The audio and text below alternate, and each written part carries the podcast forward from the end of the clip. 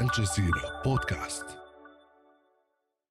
The battle for the U.S. Congress, from democracy to the economy to abortion, the stakes in this year's midterm elections are high. But in a divided country, what really shapes voters' choices? And what will it mean for Joe Biden's presidency? I'm Patty Culhane, and you're listening to the Inside Story podcast, where we dissect, analyze, and help define major global stories.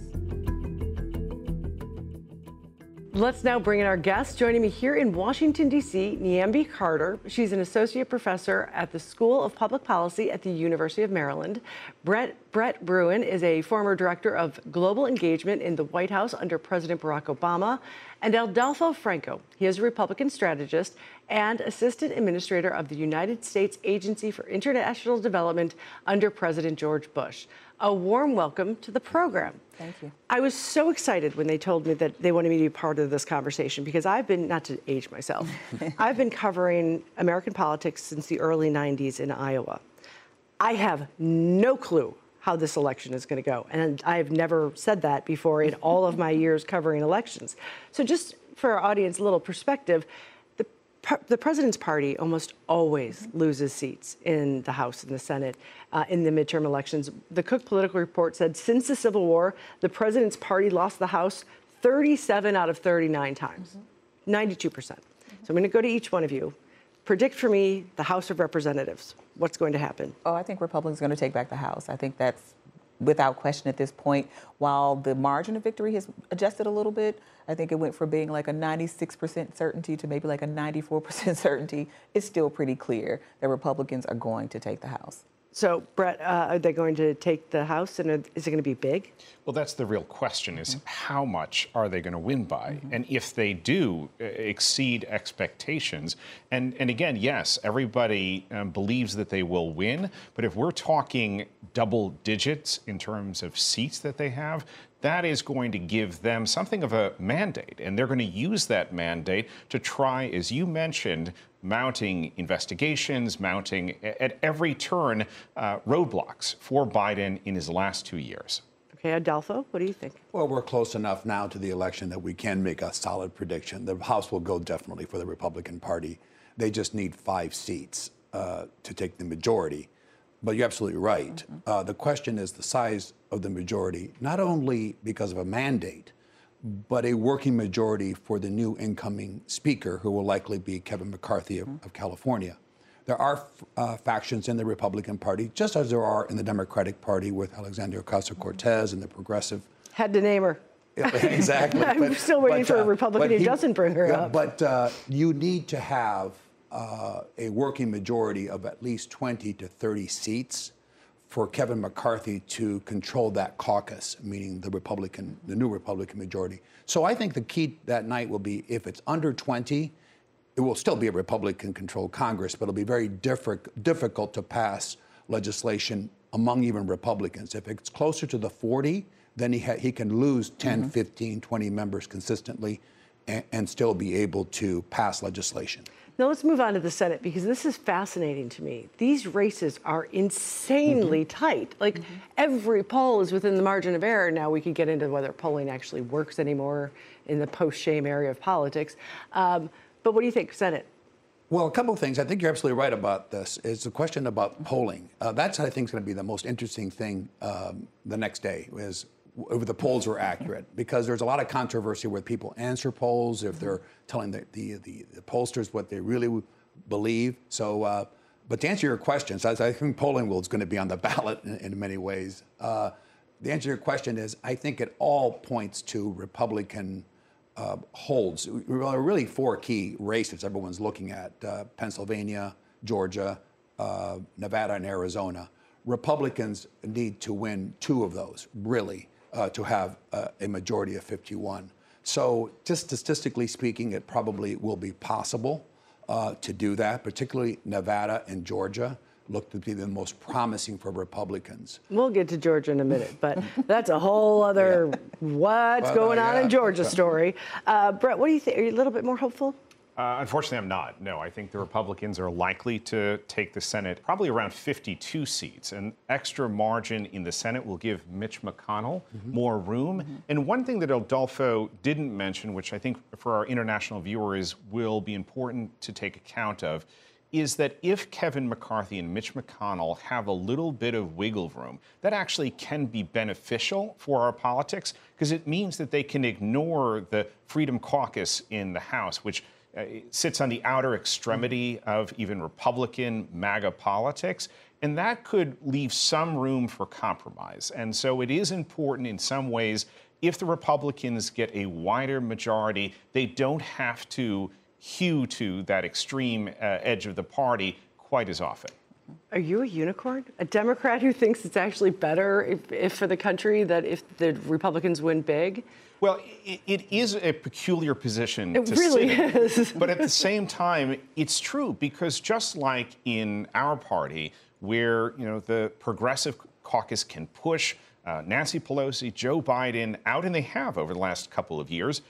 In the next two years, if we have a party that is driven by the Marjorie Taylor Greenes, by uh, some of the Jim Jordans and others who really are trying to pick fights, who are trying to push the Republicans even farther out into uh, the the outer rings of the universe of political philosophy, that's normalcy. dangerous Of normalcy. of normalcy. Yeah. And Of so I think in of some politics. ways, in, in a strange logic and calculation, as a Democrat who's looking out at, at the polls right now and saying, what's the silver lining? That's a silver lining in a big Republican wave.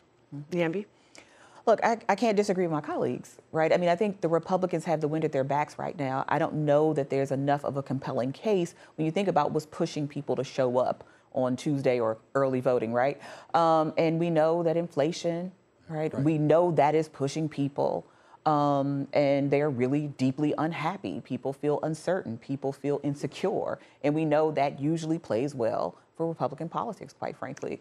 We're going to get into that in a minute, but I think the bigger question for, especially for an international audience, is what President Biden's been saying. Primetime speech, democracy, the fate of democracy is on the line at this election. Is it? And how so? Well, look, I mean, I think we're a young democracy. I think people think about our democracy as beginning when our country began, but it really didn't begin until 1965. So we are a very young You want to explain 1965? Yes, I'm sorry. So the Voting Rights Act of 1965 really ensured for the first time that most racial and ethnic minorities in the U.S. could participate in the electoral process. In some ways, you can view it as kicking out the sort of old authoritarians in the South who were really blocking uh, black access to the ballot, but also access for indigenous people, Latino people, Asian people. So you don't really get full democracy in the United States until 1965 and after. So we're a young democracy. And I think when we look at some of the races in some of these key states, whether we're talking about Georgia or some of these other states, we're also talking about places that have been more restrictive in starting to sort of call, if you will, the electorate. Um, and it's not just through, you know, access to the ballot, it's also through gerrymandering, like we've seen in Tennessee and other places where we have candidates uh, or parties essentially picking their voters. And that's happening on both Democratic and Republican sides. It's not a, a sort of one sided thing. So the problem, I think, when we talk about this electoral process, we're talking about it um, from this perspective of this election means that if people don't accept the outcome, will we see more January 6th like behavior? Will we see more whittling away at public trust in the integrity of our elections? And I think that is true. Now, will it be more violence like January 6th? Maybe not. But I think the sort of subtle calling into account our institutions and saying, well, these congressional investigations aren't really working, right? They're not truly nonpartisan. It's, you know, secretaries of state who are also on the ballots in some of these same places where we saw lots of election denials saying elections. we won't confirm, right? These electoral outcomes. That's a really insidious kind of chipping away at democracy. It's an experiment, it's a verb. And if we don't protect it, and if the people that we're electing to protect it say, this is not working because my side didn't win, it's cheating, then I think we are in trouble. For those who might not know, gerrymandering is, I think it was a guy named Jerry who drew a district that looked like a salamander. salamander. Um, and so basically, the, uh, they use the census data. So a lot of these congressional districts, they're drawn, and both parties do this. They figure out where their voters are, and the district doesn't look like a circle. It looks any, I mean, you can find any number of bizarre shapes. So that's playing a part. But Brett, are you worried? You know what I'm worried most for is November 2024, because you likely are going to have Republican control of Congress, which wasn't the case in 2020. And so now you have Trump returning to uh, a presidential election with Republicans firmly in control in Congress as well as in a number of key states that is a dangerous moment. And that's a moment which uh, stands out to me as one where democracy truly will be hanging in the balance. I think the Democrats have an opportunity in this election to show what democratic behavior looks like, accept the result. And, and don't call into question some of the institutions, don't call into question some of the practices, and start focusing now on our message for 2024 because a- another opportunity for Democrats lies in the fact that some of those candidates, like uh, Herschel Walker in Georgia, like Kari Lake in Arizona, may end up defining Republicans, and certainly with the help of Donald Trump, uh, they can. And I think the um, blockages that we're likely to see here in Washington may lead to trouble for the Republicans in 2024. So, that for me is the key moment. But as folks overseas may not know, our presidential elections start on Wednesday, and that is going to be a long road to the White House, and, and it is going to be a difficult campaign. It's a really functional system. uh, I see you chomping at the bit over there. I am a little bit. You know, it's uh, with all due respect to my friend, it's amazing how they fear the American people. Uh, you know, the, the president has said, uh, I think in a very divisive, inflammatory way, democracy's on the ballot. No, the ballot is democracy. I think he has it wrong. The ballot is democracy. So the will of the American people, their decision is not questioned uh, if they win. It's amazing that the questioning comes when they lose.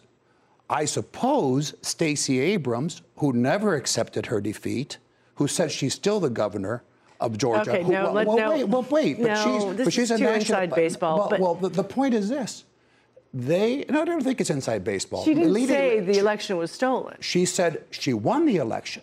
She never accepted the election and she never conceded. That's, those were her words. Hillary Clinton, the former nominee, has said the election was stolen from her. Now, when this comes to the liberal press and the liberals and the left, this is just pass the bread. But when the, the American people are choosing their elected representatives, and what appears to be, including in Georgia, record turnout that we're seeing and a level of enthusiasm in both parties. If the outcome is not what they want, there is a threat to democracy. By the way, these many of these Trump candidates who will win were being financed by the Democratic Yeah, Party during we'll the get into that, but primaries. I have- so it's amazing that their threat for democracy is very short-lived. We'll, we'll get into that. But Adolfo, I have to ask you. I saw that you said the what happened on January 6th was the mob, not an insurrection. Correct. Uh, the definition of insurrection is a violent uprising against an authority or government. And I have to full disclosure.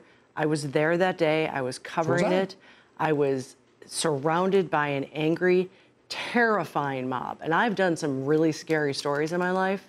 Never have I been that scared on an assignment in my life. How, how was it not an insurrection when their goal was to stop the election? Well, a mob of people can do anything they want, but an insurrection suggests an organized effort. There is absolutely, with all due respect, I have a different opinion, no evidence that that has been the case at all. And In fact, there was a Justice Department, which I trust more investigation prior to this partisan committee that is in, in the Congress that's deciding, that's looking into this matter. There's two That- Republicans that- on it. Oh, they, they were not appointed by, the first time in the history of the United States, they were not appointed by the Speaker. And there are two, two Republicans that are really functionally Democrats. It's, it's a joke, and everybody knows it to be. But let me ask you, answer your question.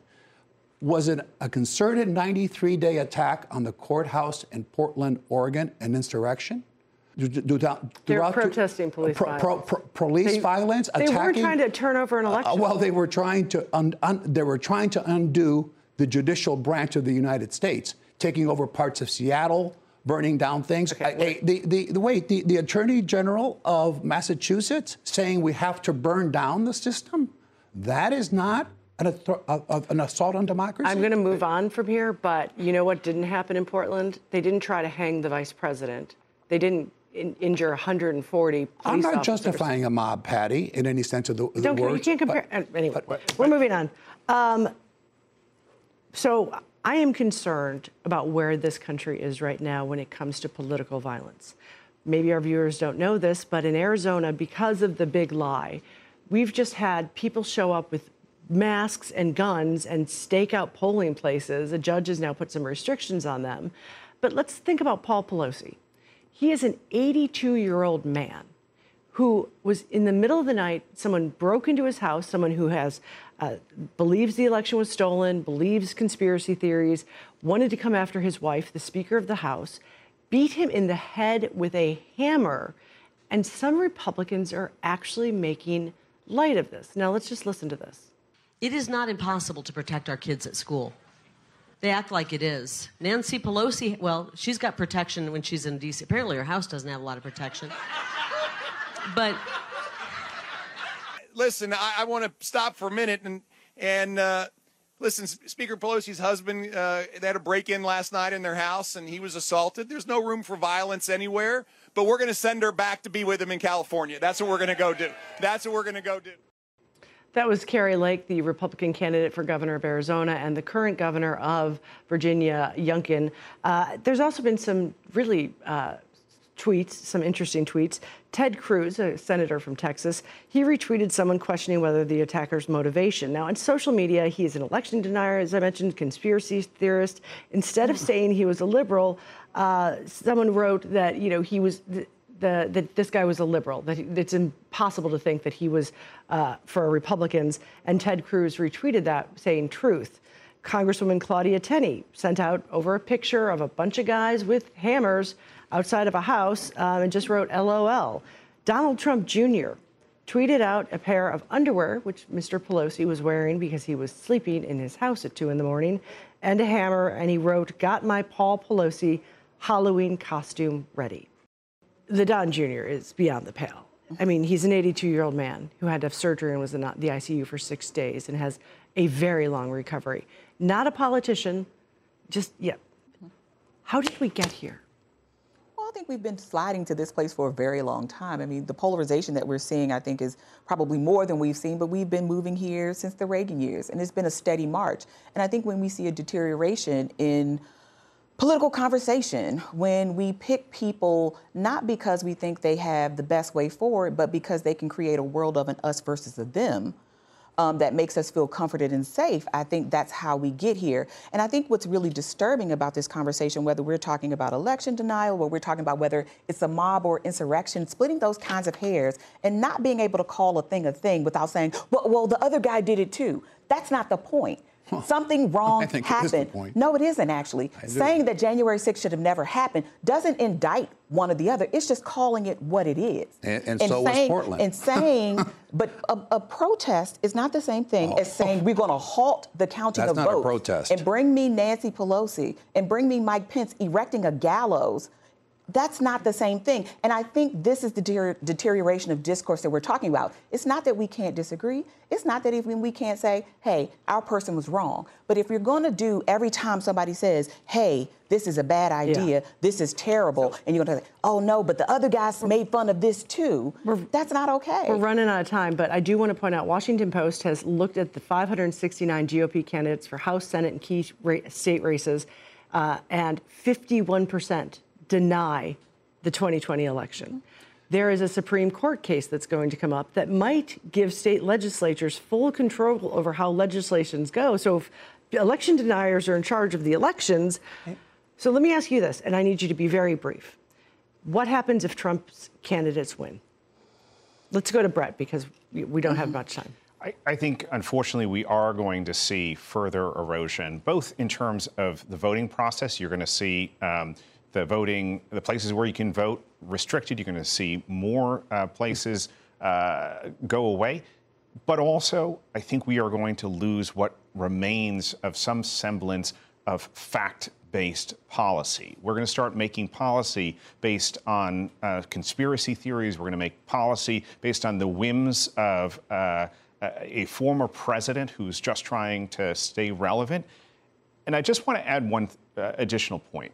The Democrats have to really go back and rework their message because if they couldn't find a winning message after January 6th, after uh, the efforts by the Supreme Court and Republicans to so radically restrict control over one's body, if they couldn't find a, a winning message after uh, a, a, successful effort to defend Ukraine from a Russian invasion, yeah. I don't know what uh, they need in order to win on. Uh, uh, we're only down to one minute. Adolfo, if Trump's candidates lose, does Trumpism die?